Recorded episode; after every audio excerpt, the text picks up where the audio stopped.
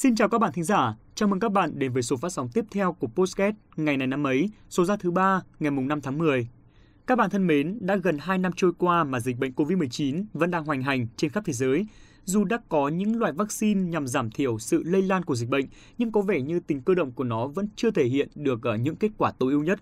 Và mới đây, các nhà khoa học đã tìm ra một loại vũ khí mới trong việc chống lại loại virus nhỏ bé nhưng rất nguy hiểm này.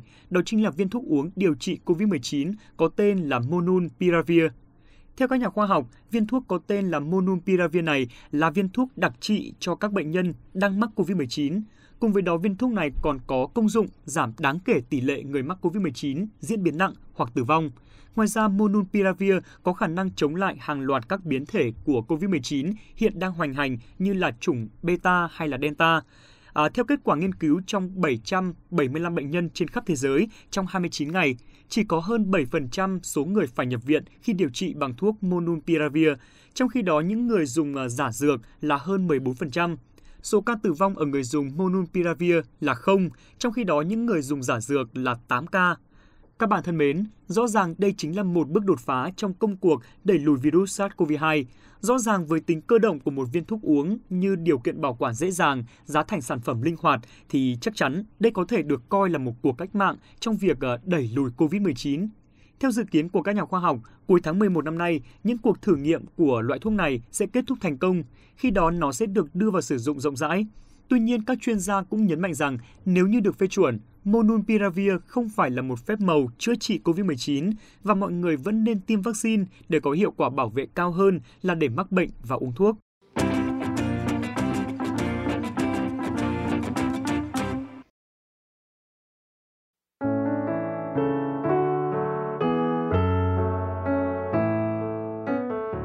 Thân mến, hôm nay là thứ ba, ngày mùng 5 tháng 10, là ngày thứ 278 trong năm. Xin được gửi lời chúc tốt đẹp nhất tới các bạn thính giả có sinh nhật trong ngày hôm nay nhé.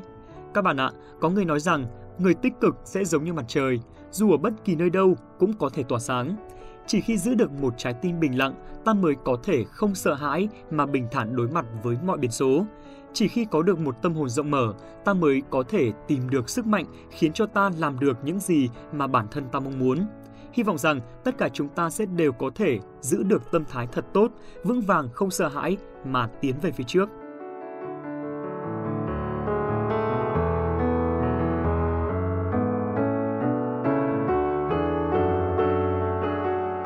Tiếp theo chương trình, chúng mình xin gửi tới các bạn một câu danh ngôn vô cùng ý nghĩa và đó chính là Con người sợ thay đổi vì sợ mất cảm giác an toàn.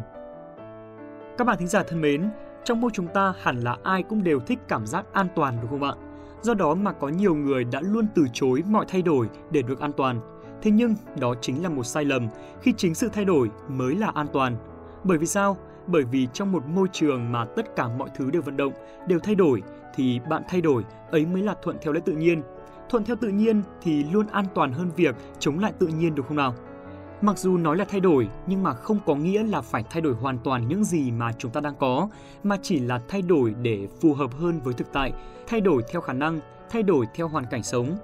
Mỗi ngày thức dậy, bạn luôn tự hỏi liệu bạn có đang cảm thấy cuộc sống của mình nhàm chán, chỗ ở, chỗ làm việc có đem đến cho bạn sự thoải mái hay không? Nếu như câu trả lời không khiến bạn cảm thấy vui thì đừng chần chừ gì nữa, hãy hành động ngay thôi. Chỉ khi bạn thay đổi, chưa cần biết bạn có đạt được mục đích hay không, nhưng ít nhất bạn sẽ không phải hối hận khi nghĩ lại, giá như mình đã làm. Các bạn ạ, cuộc sống là luôn vận động, luôn thay đổi, vậy nên hãy luôn duy trì sự vận động trong chính bản thân mình. Bắt đầu thay đổi từ những cái nhỏ, rồi đến cái lớn dần, từ cái dễ, rồi cái khó dần. Lâu dần, bạn sẽ tự tạo nên một bản sao mới, một phiên bản cải tiến của chính bản thân mình. Hãy luôn tự nhủ bản thân, không gì là không thể các bạn nhé.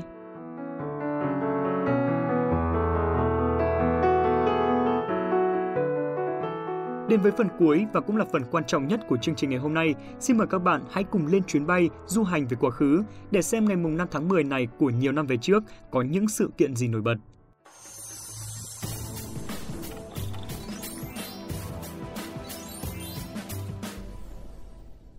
Cô Đạt và Khánh Hà rất vui khi lại được gặp lại các bạn thính giả trong chuyên mục quen thuộc ngày này năm ấy. Xin chào các bạn thính giả và xin chào cô Đạt. À, các bạn thính giả thân mến, mỗi một chương trình được phát sóng thì à, chúng mình luôn rất là mong muốn là có thể đem đến cho các bạn những thông tin, những sự kiện thú vị cả trong và ngoài nước. Và đương nhiên thì hôm nay cũng không phải là một ngoại lệ phải không cô Đạt?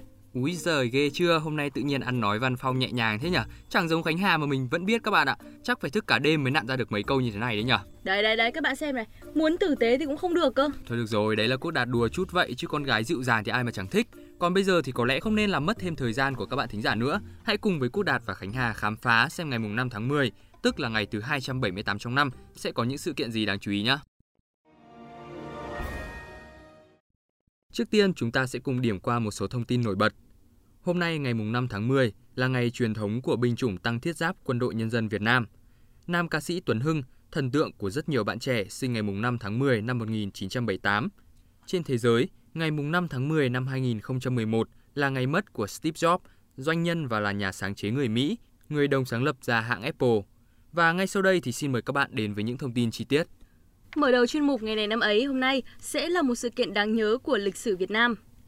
Ngày 5 tháng 10 được coi là ngày truyền thống của binh chủng tăng thiết giáp quân đội nhân dân Việt Nam, là một binh chủng trong tổ chức quân đội nhân dân Việt Nam, chịu trách nhiệm tác chiến đột kích trên bộ và đổ bộ hay quân, được trang bị các loại xe tăng, xe thiết giáp với hỏa lực mạnh và sức cơ động cao. Tháng 8 năm 1956, hai đoàn cán bộ chiến sĩ được tuyển chọn cử đi Trung Quốc để đào tạo về tăng thiết giáp.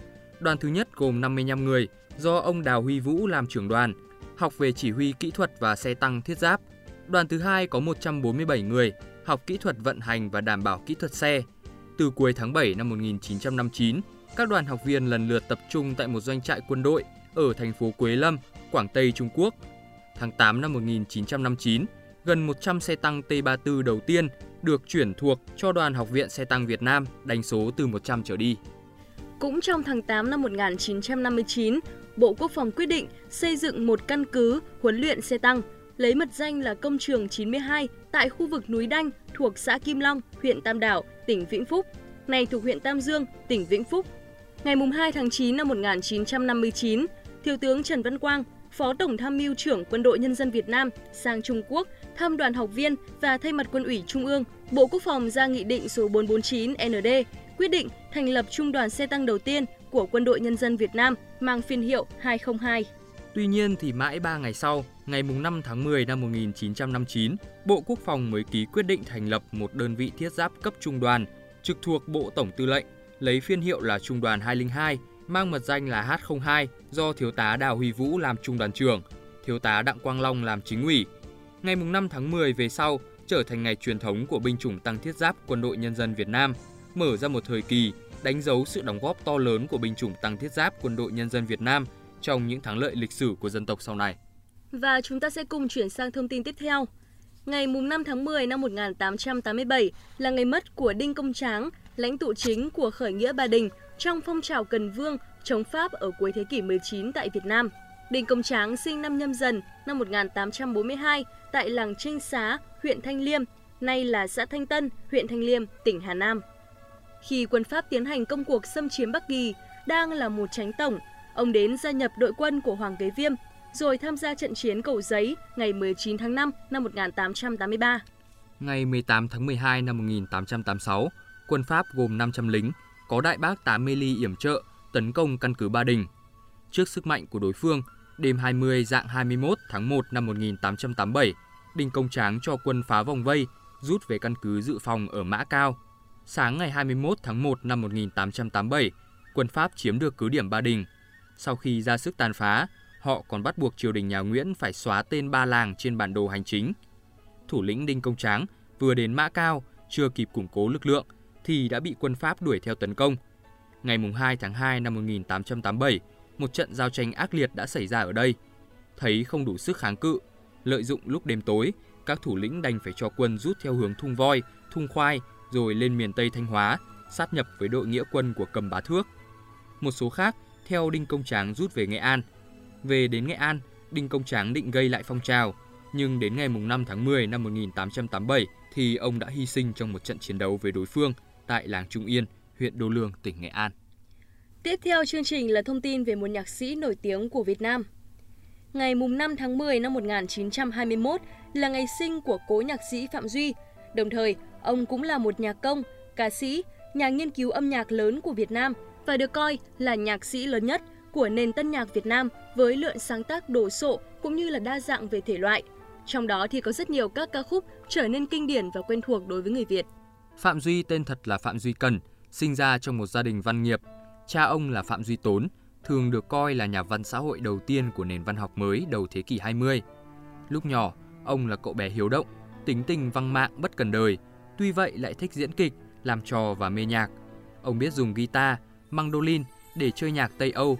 Bên cạnh đó còn tiếp thu các nhạc điệu dân ca miền Bắc hay những bài ca Huế như Nam Ai, Nam Bình hay Tứ Đại Cảnh. Ngoài nền văn hóa mang tính nhân bản của Pháp, ông còn được tiếp xúc với văn hóa cổ truyền qua các tác phẩm của cha Phạm Duy Tốn hay cuốn tục ngữ phong giao của người anh họ Nguyễn Văn Ngọc. Năm 1942, ông khởi nghiệp sáng tác nhạc với tác phẩm hoàn chỉnh đầu tay là Cô Hái Mơ, phổ từ thơ Nguyễn Bính. Trong thời kỳ phong trào tân nhạc bắt đầu nở rộ, để rồi làm tiền đề cho sự ra đời của rất nhiều các ca khúc sống mãi với thời gian sau này. Bên cạnh tài năng của mình, thì cuộc đời của Phạm Duy cũng trải qua rất nhiều những thăng trầm biến cố khi liên đới tới các vấn đề về chính trị và cả những lùm xùm tình cảm quanh cuộc sống cá nhân của ông.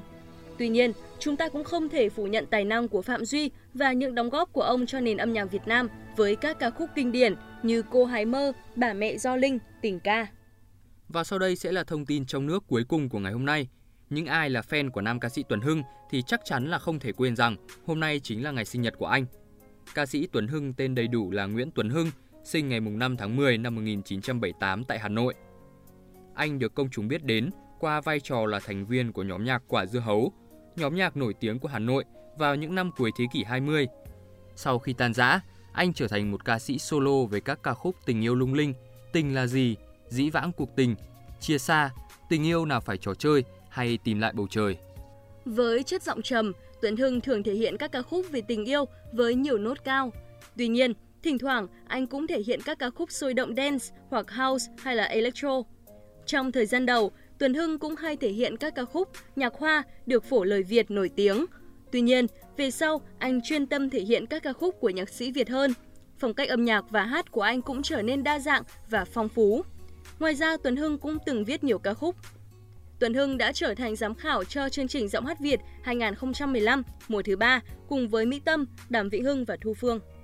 Ngoài các sở thích về ca hát, Tuấn Hưng còn rất hâm mộ thể thao. Trước khi tình cờ trở thành ca sĩ, Tuấn Hưng đã từng được xem là một người có triển vọng về sự nghiệp thể thao khi anh tham gia đội bóng năng khiếu thể công, cũng như đã từng đoạt giải cấp thành phố về môn bóng bàn. Tuấn Hưng đã kết hôn cùng Hương Baby tại Hà Nội vào ngày 5 tháng 4 năm 2014 và ngay sau đây sẽ là sự kiện diễn ra trên thế giới trong ngày 5 tháng 10.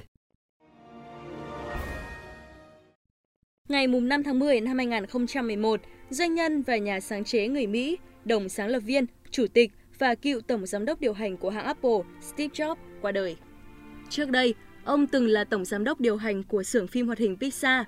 Sau khi trở thành thành viên trong ban giám đốc của công ty Walt Disney năm 2006, sau khi Disney mua lại Pixar, Ông được công nhận là điều hành sản xuất của bộ phim Toy Story năm 1995. Cuối những năm 1970, Steve Jobs cùng nhà đồng sáng lập Apple, Steve Wozniak, Mike McCullough, một số người khác thiết kế và phát triển, đưa ra thị trường một trong những dòng máy tính cá nhân thành công thương mại đầu tiên, dòng Apple II, sau khi thất bại trong một cuộc đấu tranh quyền lực với ban giám đốc vào năm 1984, Jobs rút khỏi Apple và sáng lập Next, một công ty phát triển nền tảng máy tính chuyên về giáo dục và kinh doanh cao hơn. Việc Apple mua lại Next vào năm 1996 đưa Steve Jobs trở lại công ty, sau đó làm việc ở đó trong vai trò tổng giám đốc điều hành từ năm 1997 cho đến năm 2011. Ngày 24 tháng 8 năm 2011, Steve Jobs tuyên bố từ chức tổng giám đốc điều hành của Apple. Trong thư từ chức, Steve Jobs mạnh mẽ gửi gắm rằng Tim Cook sẽ là người kế nhiệm ông. Do yêu cầu này, Jobs được bổ nhiệm làm chủ tịch hội đồng quản trị của Apple. Ngày 5 tháng 10 năm 2011, Apple loan tin Steve Jobs đã qua đời ở tuổi 56. Và thông tin vừa rồi thì cũng là thông tin cuối cùng trong chương trình ngày hôm nay. Rất vui khi Quốc Đạt và Khánh Hà được đồng hành cùng các bạn trong những phút vừa qua. Còn bây giờ thì xin chào và hẹn gặp lại.